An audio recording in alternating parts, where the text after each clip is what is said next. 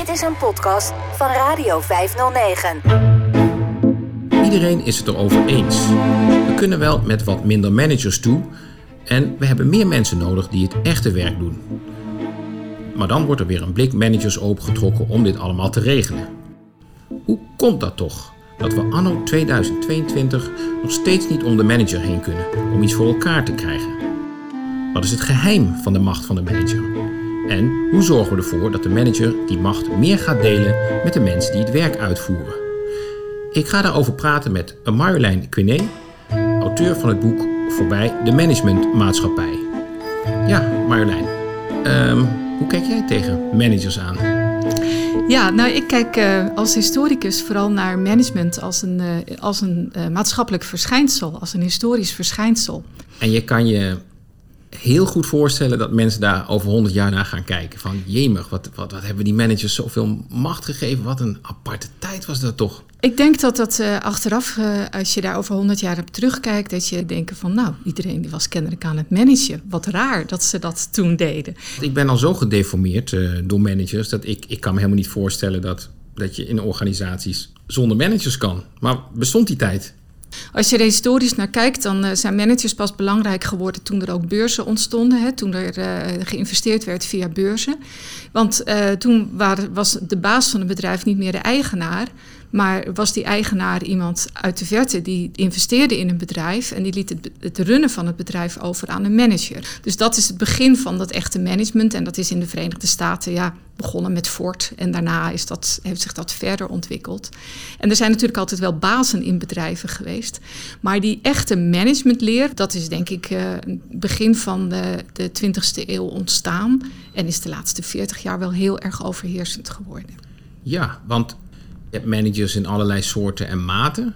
Maar wat delen ze dan in hun, in hun aanpak van hun werk? Wat typisch aan management is, is dat, dat er een scheiding wordt gemaakt tussen het financiële en het operationele. En een manager die bepaalt eerst wat het financiële resultaat moet zijn, wat zijn winst moet zijn. En vanuit die winst gaat hij dan terugredeneren, ja, maar wat betekent dat dan in de reële activiteiten die wij in het bedrijf gaan uitvoeren? En dat terugredeneren vanuit dat financiële resultaat, dat is echt des managers. Of van, dat is echt het modelmanagement. Dat doet men. En dat doet men op allerlei verschillende manieren. Maar elke keer is dat hetgene wat, uh, wat er gebeurt. En het zijn ook de financiële managers die dan voorschrijven wat er in de operationele dagelijkse werkzaamheden moet gebeuren. En dat maakt dan ook niet meer zoveel uit of je manager bent van een schoenenfabriek of van een koekjesfabriek. Of, want het gaat helemaal niet meer om of jij deskundig bent om koekjes of schoenen te maken. Nee, het gaat erom of jij deskundig bent om dat financiële resultaat te halen. En dat is, dat, dat is het echt het kenmerkende van, uh, van management. En wat je dan ziet is dat managers die begroting hebben, dat financiële resultaat, daar redeneren ze naartoe terug. Uh, eigenlijk staat alles in dienst daarvan. Hè. Het heet ook nu uh, Human Resources. Vroeger heette het gewoon personeel, maar nu heet het Human Resources, want dat zijn resources om dat financiële resultaat te behalen. Mensen zijn er gewoon, of je personeel is er om. om is een hulpmiddel geworden om dat financiële resultaat te halen. En uh, ja, managers die nemen hun beslissingen ook altijd aan de hand van een rendementsberekening of een net present value. Ze beredeneren altijd van kost het meer of wat gaat het me opleveren? En als ze dat als ze goed in de gaten hebben dat iets meer oplevert dan het kost, dan is het een, goede een goed besluit en anders niet. Dat zijn telkens, het, zijn zo, het is zo logisch en zo simpel, maar het is heel, daarom juist heel erg overheersend in uh, wat er in bedrijven gebeurt. Dat is op zich voor een commerciële onderneming misschien nog niet zo gek om, uh, om te werken met van we willen zoveel winst maken en er mag zoveel geld uitgegeven worden, anders komen we in het rood? Nou, dat hangt er vanaf. Voor een commercieel bedrijf kan dat natuurlijk best wel. Uh, moet je dan wel ook afvragen wat je dan vervolgens met die winst gaat doen. Is, gaat die winst het bedrijf uit naar de oorspronkelijke geldschieter of gaat die winst weer het bedrijf in? Zodat het iedereen binnen het bedrijf en iedereen die met dat bedrijf te maken heeft uh, ten goede komt. En uh, er is een heel groot verschil tussen of je in een organisatie een product maakt wat je eenzijdig kunt bepalen, van wij gaan vandaag deze koekjes bakken, of dat je in een bedrijf een dienst levert. Want die dienst die kan je nooit eenzijdig bepalen. Daarvan ben je altijd afhankelijk van de mensen aan wie jij die dienst levert. Hè, een, een, een dokter kan een patiënt niet beter maken zonder dat die patiënt er is. Uh, en ook al zegt die patiënt niks terug, het werk van die dokter is gebonden aan die patiënt. Maar een koekjesfabrikant kan best koekjes maken die helemaal niet opgegeten hoeven te worden. Maar je bedoelt, er is altijd, als je een dienst levert aan mensen, is er altijd een, een onbekende factor in het spel. er is een, een wisselwerking en die andere kant is onbekend. In elk geval kan je die niet van tevoren voorspellen in een Excel-sheet. Dat is altijd iets wat, eh, wat uit het leven zelf voortkomt. Ja, en dus zou je zeggen, uh, managers in de zorg zullen niet alles vanaf een Excel-sheet managen. Nee, maar toch is dat wel wat er, wat er heel vaak gebeurt. Hè? Van de thuiszorg van uh, nou, 10 minuten om een steunkous aan te trekken. Dat wordt van tevoren bedacht. Van dat, dat mag het, het aan tijd kosten. Dat wordt echt met Excel-sheets bedacht. Van nou, met, als we dat zo doen, dan kunnen zoveel mensen per dag zo en zoveel doen. Uh, ja, ja, we hebben het over steunkousen, maar volgens mij hebben ze uh, alle medische handelingen of zorghandelingen hebben volgens mij allemaal een nummer gekregen. Ja, een diagnose-behandelcombinatie. Uh, en die, ook die hebben allemaal een bepaald bedragje gekregen, wat daar, of een bedrag gekregen wat daar aan mag hangen. Het is eigenlijk een dienst die tot een product gemaakt is een dienst die tot een product gemaakt is. Ja, want als je het tot een product maakt, dan is het, uh, dan, hè, dan is het je, je, hebt een, je verleent die dienst, maar je maakt hem tot een product, de diagnose-behandelcombinatie. En als je op het moment dat je daar een bedrag aan gekoppeld hebt en het gestandaardiseerd hebt, kan je het ook weer in een Excel-sheet stoppen en kan je het op die manier naar je winst toe rekenen. Ja, en wat gaat daar dan mis? Dat uh, een patiënt misschien wel meer, meer tijd nodig heeft om uh, weer beter te worden. Of dat, een, eh, dat er complicaties kunnen zijn. Of dat het bij die ene mevrouw helemaal niet om die steunkous gaat. Maar dat er iets anders is gebeurd in haar leven waar ze over moet praten. Uh, het leven zelf laat zich niet in een Excel-sheet vastleggen. Dit is eigenlijk iets wat op zich ook heel erg logisch klinkt. Dus, dus de managementleer klinkt logisch. Van ja, we willen gewoon productiviteit, efficiëntie. Maar ja, dat sommige zaken ook niet in Excel-sheets te vangen zijn, dat klinkt ook ontzettend logisch. Waarom is de spreadsheet dan toch dominant geworden? Nou, ik denk dat het te maken heeft met, uh, ja, ik noem dat de intellectuele eenvoud van die rendementsberekening. Je maakt een som en je bent het met elkaar eens over de uitkomst van de som en dan besluit je zo. En dat is zo ontzettend simpel. Je wordt het daar ook makkelijker en sneller met elkaar over eens. Van dat gaan we doen. Dat is het goedkoopste. Dat, uh, dat levert het meeste op. En uh, dat gaan mensen dan ook vervolgens doen. En die andere dingen, die kan je niet makkelijk met elkaar beslissen. Daar moet je met elkaar over praten. Daar heb je, hebben mensen verschillende ideeën over. De verleiding van management is die intellectuele eenvoud van die rendementsberekening en de som maken. Maar op het moment dat dat toch niet zou werken, dan zou gewoon de tegenstand daartegen toch zo groot worden dat het op een gegeven moment ook niet meer werkt. Nou, dat, uh, dat kan je ook, uh, denk ik, wel zien, dat het op een heleboel punten niet meer werkt. Uh, de maatschappelijke weerstand tegen de gang van zaken in de zorg, wat er in de jeugdzorg gebeurt, tegen het, het telkens aanbesteden van diensten van de overheid, waar echt alleen maar op geld gestuurd wordt. Uh, ik denk dat dat systeem langzamerhand ook, ook vastloopt. En in elk geval hebben steeds meer mensen daar steeds meer problemen meer. En is er mee en is er ook steeds meer maatschappelijke weerstand tegen het gemak waarmee mensen op die manier denken maatschappelijke problemen op te lossen. Ja, maar dan eh, eh, verplaats ik me even in de manager en dan zeg ik, nou Marjolein, het klinkt allemaal heel fraai. Maar ja, ik krijg niet meer geld uit Den Haag. Ik moet voor die 500 miljoen moet ik al die kinderen helpen. En ja, dan is het gewoon op. Dus ja, ik moet daar heel efficiënt mee omgaan. Dus uh, heb ik ook spreadsheets nodig. Anders help ik misschien nog wel uh, minder kinderen, omdat het uh, geld dan veel minder doelmatig wordt besteed.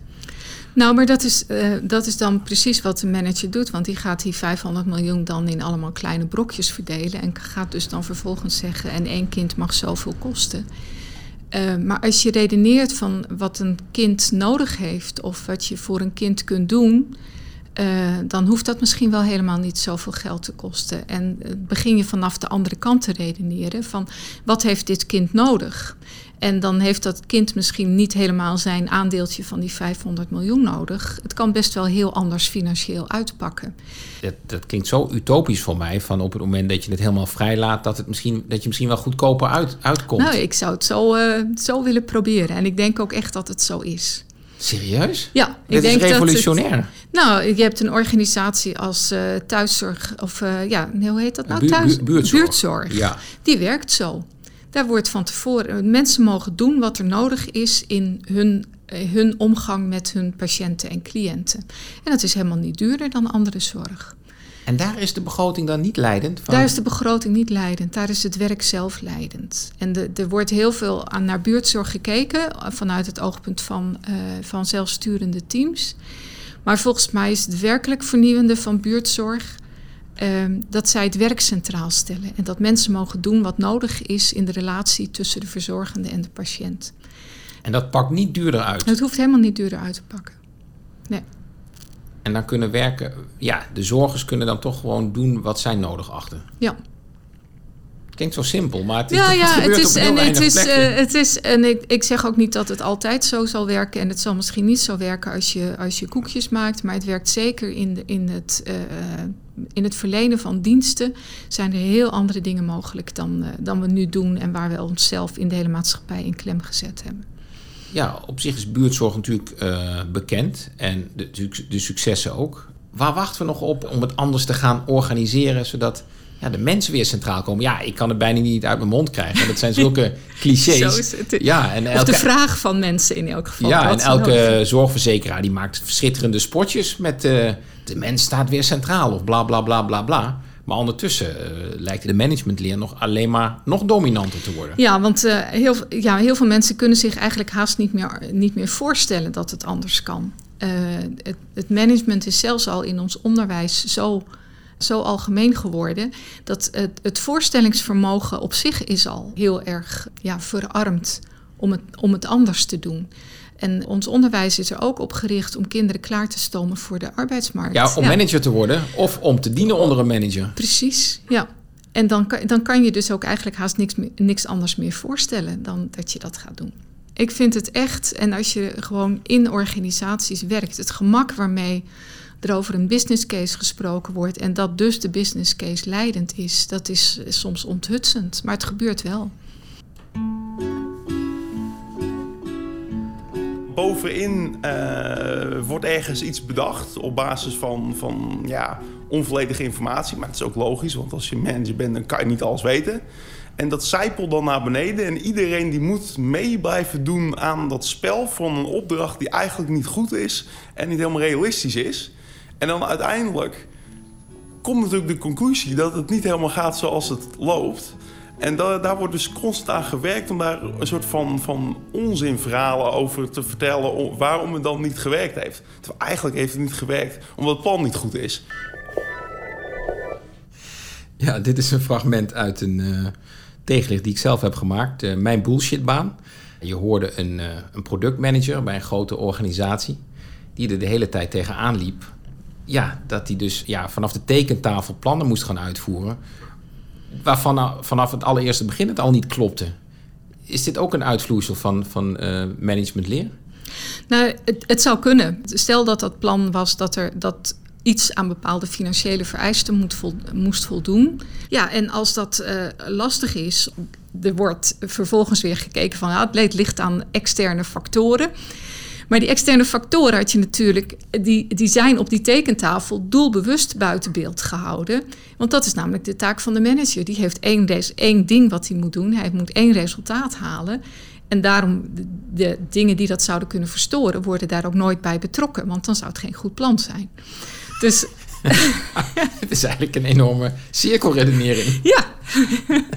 dus bedrijven worden voor een groot gedeelte ook geleid vanuit cirkelredeneringen. Nou, bedrijven worden. Uh, kijk, de manager die wilde die rendementsberekening uh, uiteindelijk realiseren. En alles wat een risico is voor die rendementsberekening, probeert hij zoveel mogelijk weg te regelen.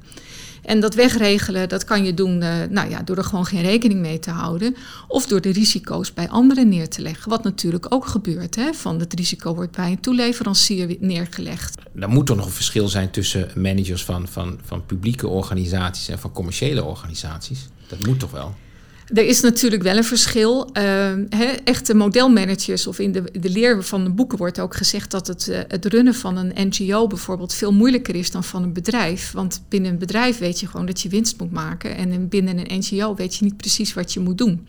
Dus dat, dat is dan het verschil. Ja, maar, laat, laten we de NGO kunnen we die ook wel gelijkstellen aan een ministerie bijvoorbeeld, toch? Ja, maar in, uh, als, je, als je het nou hebt over ministeries, dan is daar ook altijd de begroting leidend. Wat de laatste 20 jaar of 30 jaar natuurlijk heel erg in Nederland gebeurd is, is de opkomst van het nieuwe public management. Dat ook de overheid als een bedrijf gerund moet worden. En dat heeft men gedaan door heel veel te privatiseren. En uh, ja, ambtenaren zijn voor een heel groot deel nu bezig met aanbesteden. Uh, want de gedachte is dat het aanbesteden aan de markt goedkoper is. Uh, en dat is een heel groot deel van het werk wat ambtenaren doen. Het zijn aanbesteders geworden. Het zijn voor een heel groot gedeelte aanbesteders geworden. Ja, met alle respect voor, voor, voor de publieke sector. Het is toch best wel bureaucratisch. Dus op het moment dat je dus ja, wat, wat, wat uh, wat ondernemers voor je kan laten rennen om het voor elkaar te krijgen. Dat is misschien helemaal niet zo'n gek idee. Nou ja, als, eh, dat, zou best kunnen. Um, ik denk dat aanbesteden veel bureaucratischer is dan dat je dezelfde mensen in dienst hebt die de dingen doen. Vergeet niet wat er allemaal aan bureaucratie en rechtszaken enzovoort bij aanbestedingen komt kijken. Dat is eigenlijk veel bureaucratischer dan dat je binnen je eigen departement of eigen gemeente ambtenaren hebt, uh, nou, zoals vroeger de plantsoenendienst of wat dan ook, die gewoon het werk doen. Ik, ik denk echt niet dat het goedkoper is, zoals men het op het ogenblik doet. Het argument, oorspronkelijke argument van je bent veel flexibeler geldt ook niet, want op het moment dat het in een contract is vastgelegd, ben je ook niet, uh, heb je er als overheid ook geen grip meer op. Want op het moment dat je heel veel taken uitbesteed hebt en je met alles redeneert van wat is het goedkoopste, dan blijft er weinig politiek over. Dus uh, dat is het eerste. En het tweede is dat de zeggenschap van burgers ook veel minder wordt. Want op het moment dat alles uitbesteed is aan bedrijven, is er geen democratische zeggenschap meer over mogelijk. Ik denk dat je, dat, dat misschien ook wel een, een, uh, een onderdeel is van heel veel maatschappelijke onvrede die je op het ogenblik merkt. Op een gegeven moment moesten we toch anders gaan werken om de uh, productiviteit omhoog te krijgen. Het, het, fascinerende daar was dat die discussie die werd eigenlijk met iedereen gevoerd, behalve de IT-developer zelf. Dus je zit zo met tien man, zit je in een ruimte. En uh, er wordt gediscussieerd over hoe eigenlijk er dus meer ja, goede code uit de handjes van onze collega's kan komen. Zonder te vragen ja, wat die mensen er zelf van vinden. En dan heb je dus eigenlijk het idee van ja, we zitten hier eigenlijk alleen maar met opperhoofden. En er zijn geen indianen meer om, om daadwerkelijk de bizons te gaan vangen. Ja, dit waren weer de ontboezemingen van een productmanager uit de tegenlicht aflevering Mijn Bullshitbaan. Er zijn uh, alleen maar opperhoofden en geen mensen meer om de bisons te vangen. Is dat ook een uitvloeisel van managementleer? Nou, ik denk wel dat je... Uh, ja, het is wel een uitvloeisel van de managementleer. Door die nadruk op management worden ook veel meer uh, werkzaamheden... Worden, worden tot een bepaalde standaard teruggebracht. Zelfs hoog gespecialiseerd werk wordt uh, gestandaardiseerd tot een uur operatiekamer of tot uh, tien regels code of wat dan ook. En op het moment dat je het gestandaardiseerd hebt, kunnen de mensen die het gaan controleren er dus ook over praten zonder de mensen die dat werk hoeven te uh, doen. Want het is gestandaardiseerd. En dit zie je natuurlijk ook in heel veel bedrijven gebeuren. Ik vind het altijd een heel mooi voorbeeld het, het maken van een wiel. Dat uh, kan je een, een, mooi vakmanschap noemen, van ik maak een wiel. Maar op het moment dat je dat uit elkaar gaat halen en standaardiseren, wordt het, een, uh, wordt het bijvoorbeeld het inslaan van klinknagels. Wat gestandaardiseerd werk is, wat je lager kunt betalen. Maar het resultaat kan wel zijn dat je een vierkant wiel krijgt. En uh, tenzij je er heel veel controllers op zet, die alsnog zorgen dat het een rond wiel wordt. Nou, dat, dit soort bewegingen zie je heel, heel veel in ons dagelijks werk gebeuren. En zelfs met hoog gespecialiseerd werk als het schrijven van IT-code. Want ook dat kan je standaardiseren. Ja, en het klinkt bijna ongelooflijk dat, dat je met vierkante wielen te maken krijgt. Maar in de managementtheorie is dat eigenlijk heel goed mogelijk. Omdat iedereen zo het zicht op het grote plaatje eh, verloren heeft. Ja, dat je op een gegeven moment vierkante wielen gaat krijgen. Ja, niemand heeft dus meer overzicht over het geheel. En niemand is ook meer verantwoordelijk voor het geheel. En dan krijg je zoiets als de toeslagenaffaire bijvoorbeeld. Dat mensen een bijna financieel doel krijgen met een paar postcodenummers, bij wijze van spreken van. Nou, eh, manager X, zorg maar dat het gebeurt. De toeslagenaffaire is natuurlijk heel complex, maar ik denk dat dat juist daar ook heel erg vanuit het financiële begonnen is. Als je kijkt naar de eerste memorie van toelichting, daar werd als doel van de fraudebestrijding al gesteld 25 miljoen per jaar, vijf jaar lang. Dat was gewoon, Eh, dat was gewoon het het, doel. Dat Ja. was gewoon het startpunt. En dan moet je niet gek staan te kijken als er vervolgens van alles verzonnen wordt om dat doel te halen. Eh, en daar worden dan dus ook dingen gedaan. eh, ja, discriminatoire, eh, Ja, maar dat- dat was- standaardisatie. Precies, maar en- 25 miljoen per, per jaar. per jaar.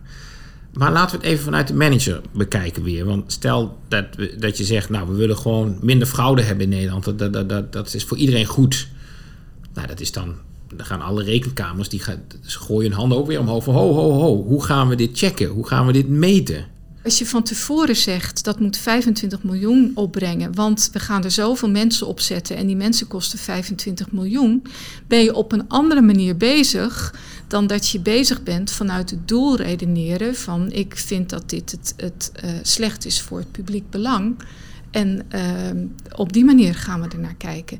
En nogmaals, als je het zo aanpakt, kan de opbrengst misschien wel veel meer zijn dan 25 miljoen. Dat weten we helemaal niet. Ja, maar, maar over, over dat argument eh, wat ik zeg van op het moment dat je dingen op papier vastlegt in cijfers, dan kan je ook mensen ter verantwoording roepen en eh, kan je ook gewoon echt checken wat ze gepresteerd hebben. Anders wordt het heel vaag allemaal.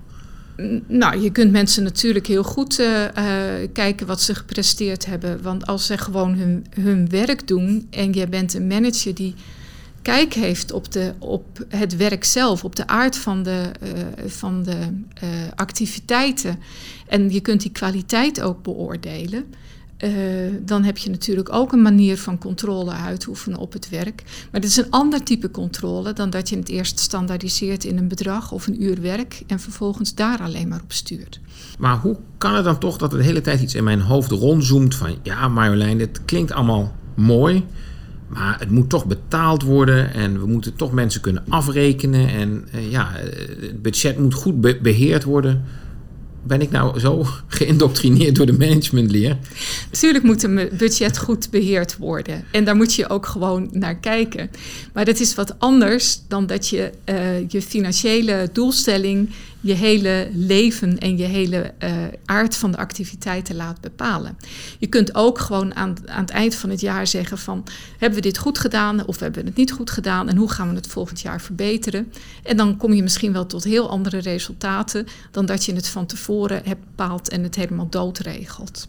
Ja, goed. Kijk, eh, laten we de commerciële wereld even voor wat die is. Want die is toch, denk ik, anders dan de publieke sector. Ben je dat met me eens trouwens? Of, eh? Uh, het zou anders moeten zijn. Ja, precies. En als ik eh, jou zo hoor, dan, dan zeg je eigenlijk... publieke organisaties die zijn te veel gaan lijken... op die commerciële bedrijven die georiënteerd zijn... op de internationale financiële markten. Ja, heel veel wel. Ja. Hoe ontsnappen we aan die wurggreep van, van ja, de modelmanager? Nou, het is heel uh, lastig voor mensen om, te, om zich voor te stellen dat het anders zou kunnen. Maar het kan natuurlijk wel anders. Dus het is een kwestie van dat voorstellingsvermogen aanspreken in, binnen jezelf, maar ook samen met andere mensen. Je zei net eerder in het gesprek van al die externaliteiten die het resultaat in de weg staan en die jouw model een beetje stuk maken. Ja, dan willen de managers stoppen dan ook de vingers in de oren. Die willen dat niet horen. Nee, maar uh, als, aan de andere kant, als het resultaat niet gehaald wordt, dan zul je daar toch met elkaar over moeten hebben. Waarom wordt dat resultaat niet gehaald? En dat is de, dat is de kracht die we met elkaar als mensen hebben, om die ruimte die er tussen ons is, tussen mensen, om gewoon toch uh, vragen te stellen en te praten en gedachten uit te wisselen. Dat zouden we veel meer kunnen gebruiken. Ik denk dat elke werknemer, elke ja, werker dit heel erg onderschrijft, maar dat die zich heel erg monddood gemaakt voelt. En, en, en, en, en ook ervaren heeft op het moment dat hij dingen probeert aan te kaarten. dat die dan toch heel snel met de Excel-sheet uh, in de hand weer teruggestuurd wordt naar de werkvloer, zonder dat er iets met zijn input gedaan is. Ja, de manager zegt dan, we nemen het mee. We nemen het mee. ja, nou ja, dat, dat kan natuurlijk gebeuren. En dan is dus ook de... Nee, nee, nee, nee. Dit, dit, gaat, dit, dit gebeurt op grote schaal natuurlijk. Ja, en daarom zit iedereen ook thuis op een yogamatje... omdat hij zich heel erg uh, uh, miskend voelt daarin. Ja, ik denk zelf dat heel veel mensen al ja, ergens zo platgeslagen zijn binnen de organisatie... dat ze al niet meer geloven dat ze het gesprek aan kunnen gaan. En daar kan ik ze denk ik niet ongelijk in geven... omdat heel veel leidinggevende managers lijken ook wel een soort uh, blinde vlek te hebben om, om buiten die begroting om, om te denken. Dus hoe moet je een gesprek aangaan met iemand die zijn eigen blinde vlek eigenlijk ook ja, niet in kaart heeft? Uh, er zijn totaal van manieren waarop onze samenleving georganiseerd is. Dat is niet alleen maar in die werknemer-werkgeverrelatie. Je hebt ook je politieke leven. Uh, hè, als we het hebben over de organisatie van onze overheid. Nou, dan kan je, dan kan je op een andere politieke partij stemmen. En dat vind ik heel, heel uh, goede perspectieven. Maar dan krijg je weer dat idee dat sommige mensen of steeds meer mensen lijken te hebben van ja, het is toch allemaal één pot nat. En dat bespreken wij hier ook, omdat heel veel politieke partijen natuurlijk, zonder dat ze het misschien doorhebben, dat management denken totaal hebben omarmd. Ja, ja. En dat is natuurlijk wel moeilijk stemmen dan. Ja, maar ja, je kunt ook politiek actief worden in een partij en dat binnen een partij uh, aankaarten. En je, kunt, uh, en je kunt maatschappelijke initiatieven ondernemen. Hè. Je kunt dus jij roept eigenlijk mensen op die de, de onvredes die we hier bespreken heel erg ervaren. Die roep je eigenlijk op om gewoon ja, actief te worden. Nou, in elk, ja, ik, ik zou, of in elk geval zorgen dat je ergens anders dan ook je bevrediging uithaalt. Al is het een buurtinitiatief, al is het uh, tuinieren uh, nee, of, maar, dan, of dan krijg, maar, maar dan krijg je weer dat yogamatje. Ja, nee, dat is niet waar, want oh. je kunt het samen met anderen doen. Uh, en die ruimte tussen mensen gebruiken. En dat is eigenlijk ook het eerste wat ik mensen zou aanraden. ook voor je geestelijk welbevinden, sluit je aan bij een groep. Het kan van alles zijn, maar zorg dat je deel bent van een groep.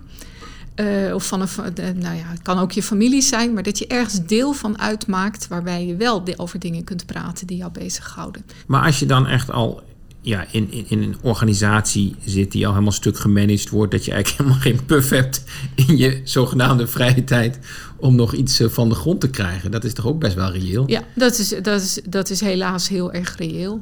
En uh, dat is natuurlijk ook zo. Dat is ook heel erg moeilijk uh, voor mensen. Kijk, wat, wat je telkens ziet in de maatschappij is dat dat gesprek wordt doodgeslagen door die som. En daardoor is het gesprek niet meer mogelijk. En op het moment dat je weer zorgt dat dat gesprek mogelijk is, is er ook, blijkt ook dat het, de ruimte om de dingen anders te doen ook weer zal gaan groeien. Over die som ben je, daar kan je niet over discussiëren, dat die uitkomst van die som klopt. Maar de vraag is wie maakt die som en waartoe wordt die som gemaakt uh, en waarom maken we überhaupt die som? Er is een heel andere manier van organiseren mogelijk in de samenleving. En uh, ik denk dat er de. de uh, ik, kijk, ik vind het heel erg moeilijk om te zeggen van dat mensen dat zelf zouden moeten doen. Want ik ben het helemaal met jou eens. Er zijn mensen die in een situatie zitten waarin je heel erg afhankelijk voelt van een werkgever en je dat nooit zult kunnen doen of zeggen. Maar heel veel mensen hebben die ruimte ook wel. En uh, dat is hetgene waar je denk ik in de samenleving dan toch maar uh, op moet hopen. En misschien moet je het zelfs wel verwachten van mensen. Uh, dat zij daar wel vragen bij stellen en wel politiek actief worden en wel dingen gaan doen, al is het maar praten en vragen stellen. want uiteindelijk verandert de maatschappij daardoor. En ik wil me in elk geval niet neerleggen bij de managementmaatschappij zoals die nu is. Nou Marlijn, dankjewel. En nou ja, goed, voorbij de managementmaatschappij daar waren. Graag gedaan.